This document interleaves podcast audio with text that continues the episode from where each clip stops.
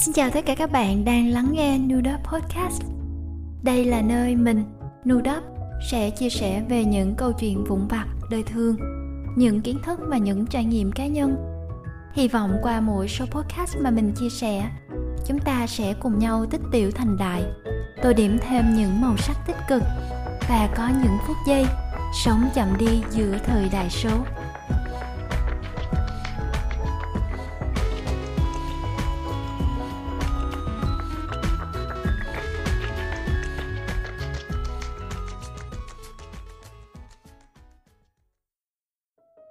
Xin chào tất cả các bạn đang quay lại với một số podcast nữa của Nu Đốp Radio.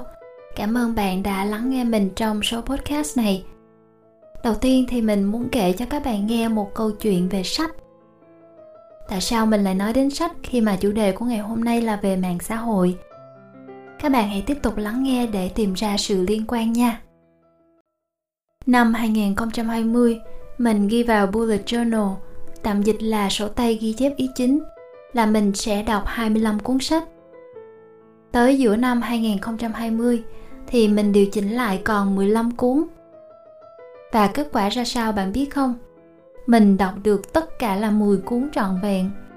Bên cạnh đó là vô số các truyện ngôn tình hay là các bài viết giải trí khác mà mình không tính đến. Việc mình đọc chỉ 10 cuốn sách trong năm 2020 làm mình thức tỉnh khi mình nhận ra mình đã tiêu tốn thời gian quá nhiều cho mạng xã hội. Nhất là khi lúc đại dịch xảy ra ở chỗ mình ở, phần lớn thời gian của mình đều ở nhà. Đầu năm 2021, mình để mục tiêu là mình sẽ đọc 15 cuốn sách. Tới gần hết tháng 2 thì mình đã đọc được trọn vẹn 15 cuốn sách cho mục tiêu đề ra. Và mình tiếp tục nâng cao mục tiêu của mình lên. Tới tháng 10 này thì mình đọc hoàn chỉnh được 31 cuốn sách cho mục tiêu là 40 cuốn sách trong năm nay. Trong số những cuốn sách mình đã đọc, có một cuốn sách gọi là Tối giản điện tử của Cal Newport. Cuốn sách phân tích sâu hơn vì sao mình hay hàng triệu hay là có khi cả hàng tỷ người bị cuốn vào vòng xoáy mạng xã hội, liên tục xem Facebook, Instagram, TikTok hay là coi YouTube trong vô thức. Với mình thì mạng xã hội ảnh hưởng nhiều nhất chắc là Facebook. Instagram cá nhân riêng tư thì mình chỉ theo dõi mấy người thân quen. Còn TikTok hay Snapchat thì mình hầu như không xài. Sau khi đọc xong sách, mình muốn thử nghiệm xem cái vòng xoáy mạng xã hội ấy ảnh hưởng tới mình như thế nào. Nên mình đã quyết định làm một chuyện. Đó là mình xóa app Facebook trên điện thoại và mình bỏ Facebook một thời gian. Các bạn biết không, sau khi xóa app Facebook trên điện thoại, mình nhận ra mình có quá chừng thời gian rảnh nếu mình không bận làm việc hay suy nghĩ về một dự án cá nhân nào đó. Mình cũng nhận ra là 1-2 ngày đầu sau khi mình xóa app thì tay mình cứ theo quán tính, đọc sách được vài phút là lại tìm cách vào Facebook. Trong quyển sách Tối giản điện tử, Cal Newport gọi đó là cách Facebook hay các mạng xã hội dựa vào tâm lý hành vi mà thao túng người dùng chúng ta bằng cách đưa ra các phần thưởng ngẫu nhiên theo kiểu bạn cứ lướt app cho tới khi bạn đọc được một cái gì đó mà bạn tâm đắc thì đó là phần thưởng truyền tới não bộ của bạn để sinh ra hormone dopamine. Đây được gọi là một hormone hạnh phúc, làm cho bạn cảm giác vui vẻ, sảng khoái và bạn lại muốn tìm lại cảm giác đó nên bạn lại tiếp tục lướt app, lướt web, coi YouTube để có được phần thưởng một cách dễ dàng. Cảm giác nghiện sinh ra cũng là từ đó. Các nhà khoa học khi nghiên cứu đã tìm thấy được rất là nhiều điểm tương đồng của việc nghiện mạng xã hội với việc nghiện các chất kích thích khác. Người nghiện cũng sẽ có sự thay đổi tâm trạng, hay trong trường hợp mạng xã hội là cảm giác bức rất khó chịu khi không còn được sử dụng hay phải hạn chế sử dụng mạng xã hội. Việc tái nghiện mạng xã hội cũng rất hay xảy ra khi chúng ta sau một thời gian không đụng đến thì lúc quay trở lại chúng ta lại dùng mạng xã hội liên tục và với tần suất nhiều hơn. Khi sử dụng mạng xã hội, mình cũng hay trải qua cảm giác tự ti, thua kém, cả cảm giác ghen tị, lo lắng khi nhìn thấy một bức ảnh hoành tráng hay một bài viết về sự thành công của một cá nhân nào đó. đã có rất nhiều nghiên cứu chỉ ra các tác dụng tiêu cực của mạng xã hội lên sức khỏe tinh thần của chúng ta. Con người hình như càng có thể dễ dàng kết nối với nhau thì lại càng rời xa nhau hơn. Điển hình như lúc này, lúc mình đang ngồi chỉnh sửa lại kịch bản trước khi thu podcast này vào khoảng rạng sáng ngày 5 tháng 10 ở Việt Nam, thì khắp nơi báo chí đang xôn xao về việc Facebook, Instagram và WhatsApp hoàn toàn bị tê liệt. Ngay cả ứng dụng Messenger cũng không gửi đi tin nhắn được. Và bạn biết không, mình đã hốt hoảng. Mình đã cuống cuồng xem có phải thật sự Internet nhà mình có vấn đề hay là điều gì khác đang xảy ra. Trong một khoảnh khắc, mình đã có cảm giác như mình mất đi rất nhiều các mối liên hệ trong đời. Đó là ưu điểm của mạng xã hội mà mình không thể phủ nhận.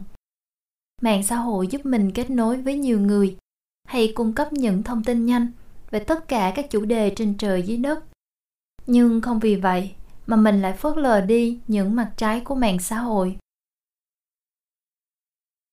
Có một lần trên đường lái xe đi chợ, mình bật một podcast nói về việc TikTok và công ty chuyên về AI là trí thông minh nhân tạo đứng đằng sau đã dùng TikTok để bóp méo hiện thực cuộc sống theo một chiều hướng vui vẻ, hạnh phúc có chọn lọc, để người dùng chìm đắm trong cảm giác đó. Podcast đó được kết thúc với một câu hỏi: sẽ như thế nào nếu hiện thực bị bóp méo hay chỉnh sửa trên mạng xã hội, dần dần trở thành hiện thực mà chúng ta muốn tin vào và quên đi thực tại cuộc sống của bản thân mình. Với riêng mình á, thì mình vẫn muốn sống cuộc đời trần trụi của bản thân, dù nó đầy khiếm khuyết và sai lầm, nên mình hy vọng mình đủ tỉnh táo để không bị cuốn vào vòng xoáy đó mỗi lúc một sâu. Mình cũng biết đó là mình nhận ra các mảng tối hay mình hy vọng cho một sự thay đổi tự nhiên không thì chưa đủ, mà mình cần phải hành động. Chúng ta biết về vòng xoáy mạng xã hội đó, vậy thì chúng ta cần phải làm gì để không bị cuốn trôi hay thao túng bởi những công ty, tập đoàn lớn đầu tư hàng trăm triệu đô la hay nhiều hơn nữa, với đội ngũ nhân lực hùng hậu cả ngàn người để thao túng hành vi của bạn. Có lúc mình cảm giác như mình là một con cá nhỏ đang cố bơi ngược xoáy nước đó khi nói về chủ đề này. Cắt đứt mạng xã hội hoàn toàn trong thời đại này là điều mà mình nghĩ khó thực hiện được. Tuy nhiên, mình vẫn hy vọng những gợi ý dưới đây mà mình đã tìm hiểu và áp dụng sẽ giúp bạn và mình là những người dùng mạng xã hội một cách tỉnh táo hơn. Để tâm khi bạn sử dụng mạng xã hội. Nghe tới đây có lẽ bạn sẽ nghĩ mình phải để tâm thì mới sử dụng chứ. Để tâm ở đây mình dịch từ cụm từ intentional của tiếng Anh, có nghĩa là có chủ ý hay chủ đích. Thay vì chúng ta vào Facebook, lên YouTube để xem có gì hay không, rồi cứ lướt lên lướt xuống, thì mình phát hiện ra thời gian mình sử dụng mạng xã hội trở nên có ích, hay mình cảm giác thấy đỡ tội lỗi vì lãng phí thời gian khi mình chú tâm và có ý định trước là mình vào mạng xã hội để làm gì. Mình có thể đề ra mục tiêu của mình là vào Facebook 10 phút và lên các nhóm chuyên môn để đọc tin tức, hay vào YouTube để coi các video học ngoại ngữ hoặc làm vườn. Bên cạnh đó, trước khi mình mở xem một bài viết, một video hay tham gia một nhóm online nào đó, mình tập thói quen đặt ra cho mình 3 câu hỏi, như việc phải đi qua 3 lớp cửa để tiến vào nơi mình cần đến. Câu hỏi thứ nhất là: bài viết, video hay nhóm này có phản ánh sự thật hay không? Câu hỏi thứ hai là: chúng có cần thiết cho mình hay không? Và câu hỏi cuối cùng là: những bài viết, video hay nhóm này có làm cho đời sống của mình tốt đẹp hơn không? Việc dừng lại có khi chỉ vài giây để tâm vào việc dùng mạng xã hội lại đem lại cho mình cái cảm giác chủ động hơn rất nhiều khi mình sử dụng, cũng như giúp mình đánh giá những thông tin nào trên mạng xã hội là thật sự phù hợp cho đời sống của bản thân. Sống cho hiện tại. Từ ngày có Facebook, không phải chỉ nhìn thấy ở người khác, mà ngay cả mình đôi khi cũng sa đà vào việc chụp ảnh đẹp, chỉnh sửa thật lung linh để đăng lên mạng xã hội, mong nhận được những cái like hay sự yêu thích của những người xung quanh. Chưa có thời đại nào mà nhiều khi mọi ngóc ngách riêng tư của con người đều có thể được phơi bày qua những video, tấm ảnh trên mạng xã hội. Một nghiên cứu được công bố trên tạp chí Tâm lý xã hội bởi Tamira và các cộng sự là việc sử dụng mạng xã hội có thể thay đổi hay giảm đi những ký ức trong đời sống thật của chúng ta. Với mình, điều này thể hiện rõ trong việc nếu mình quá chú tâm vào việc chụp hình lá vàng mùa thu, lựa chọn góc đẹp, thì có đôi khi mình sẽ không thật sự chú tâm vào việc ngắm nhìn chúng. Vậy nên, mình chụp hình và lưu giữ lại cảnh mùa thu đẹp đẽ, nhưng cũng tự nhắc nhở bản thân để thật sự ghi nhớ cảnh vật ấy, tâm trạng của mình trong lúc đó.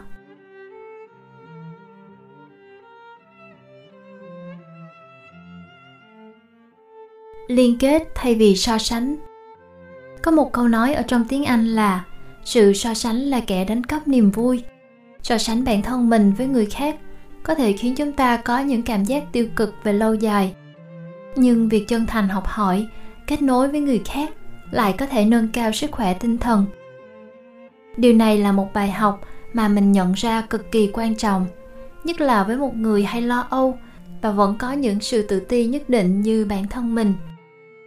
Khi cảm giác ghen tị trỗi dậy, lúc mình xem một hình ảnh, bài viết hay video nào đó, thì mình ghi nhận cảm giác đó và tự đặt câu hỏi để tìm ra nguyên nhân vì sao mình lại như vậy. Mình cũng đặt câu hỏi, thay vì so sánh hay ghen tị, thì có điều gì ở video hay bài viết đó mà mình có thể học hỏi, liên kết áp dụng được cho bản thân hay không? Việc tự hỏi bản thân như vậy giúp cho sự thay đổi suy nghĩ diễn ra trong não bộ và giúp mình có thời gian bình tĩnh lại để nhìn ở một góc độ khác, để nhận ra những gì mình có thể rút ra kinh nghiệm, bài học để hoàn thiện bản thân từng ngày. Theo dõi những người và những điều đem lại niềm vui thích cho bạn. Như mình đã kể ở trên, cái giai đoạn mà mình bỏ app Facebook ở trên điện thoại hay là mình bỏ Facebook nói chung thì mình đã rất cực đoan về mạng xã hội. Mình còn mơ về cuộc sống ẩn dật ở giữa thiên nhiên hoang vu, nơi mà có khi còn không có được một con đường bằng phẳng và hoàn toàn không được ghi nhận trên bản đồ. Tuy nhiên, khi bình tâm lại thì mình nhận ra mình vẫn có thể giữ cho các cán cân của đời sống thực và mạng xã hội của mình thăng bằng thông qua việc theo dõi có chọn lọc và chủ đích, cũng như là xác định thời lượng sử dụng mạng xã hội mà mình đã đưa ra ví dụ ở trên. Như là mình thích nấu ăn, làm vườn, đọc sách, thì mình sẽ chọn lựa những người hay những chủ đề có liên quan tới sở thích đó để mà theo dõi họ. Hay như chồng mình thích tìm hiểu về cà phê, xe cộ, sửa chữa đồ dùng trong nhà, thì anh sẽ theo dõi về những điều này chẳng hạn. Mạng là ảo, đời sống mới là thật. Như câu chuyện của bản thân mình, nếu một lúc nào đó bạn cảm thấy mạng xã hội gây ra sự căng thẳng muộn phiền cho bạn, thì bạn hãy thử giới hạn chúng và dành thời gian cho những người xung quanh, cho những điều đang diễn ra trong cuộc sống của bạn nhiều hơn. Cuối cùng là hạn chế sử dụng mạng xã hội trước khi ngủ và ngay khi vừa thức dậy. Thói quen này thì mình cũng đang mắc phải và đang cố gắng khắc phục. Có khi chưa rời khỏi giường hay ngay cả khi tắt đèn rồi, mình cũng sẽ vơ lấy điện thoại, kiểm tra email hay xem tin tức trong ngày. Điều này có khi sẽ không phải là điều tốt để bắt đầu ngày mới hay khép lại ngày cũ cho chúng ta, vì chúng ta sẽ không biết chính xác mình sẽ tìm thấy những gì. Mình nhớ có lần một buổi sáng thức dậy, mình đọc tin tức và thấy một vụ xả súng ở Mỹ hay leo thang căng thẳng giữa Israel và Palestine là tự dưng cảm giác không dễ chịu cũng ùa tới. Mình nói điều này không có nghĩa là chúng ta phớt lờ hay thờ ơ với những gì xung quanh. Chúng ta vẫn có thể vào mạng xã hội, nhưng trước khi làm điều đó, mỗi buổi sáng thức dậy mình có thể ra khỏi giường, làm vệ sinh cá nhân, tập thể dục, thiền định, thư giãn hay ăn sáng, trước khi dành thời gian để cập nhật tin tức hay kiểm tra email. Những lời mình chia sẻ về mạng xã hội cũng đã khép lại podcast Vòng xoáy mạng xã hội, làm thế nào để không bị cuốn trôi lần này. Mình hy vọng qua những câu chuyện, Những chia sẻ và những điều mình đã học được có thể giúp bạn phần nào trong hành trình là một người sử dụng mạng xã hội tỉnh táo. Nếu bạn tìm thấy sự đồng cảm và chia sẻ từ nội dung của các số radio và podcast của mình hy vọng bạn có thể cho mình một nút like trên YouTube và lan tỏa Nu Đốp Radio tới thêm cho nhiều người cùng biết nữa. Bạn có thể tìm, kết nối và theo dõi Nu với từ khóa Nu Đốp Radio trên YouTube, Facebook, Spotify, Apple Podcast hay Google Podcast. Mình cũng đang bước đầu xây dựng ngôi nhà bé bé ở newdotradio.com. Nếu thích, bạn có thể ghé thăm nha. Còn bây giờ, mình xin được gửi lời chào tạm biệt bạn. Hẹn gặp lại bạn trong một số podcast hay radio tiếp theo để lần tới tụi mình lại cùng nhau sống chậm đi giữa thời đại số.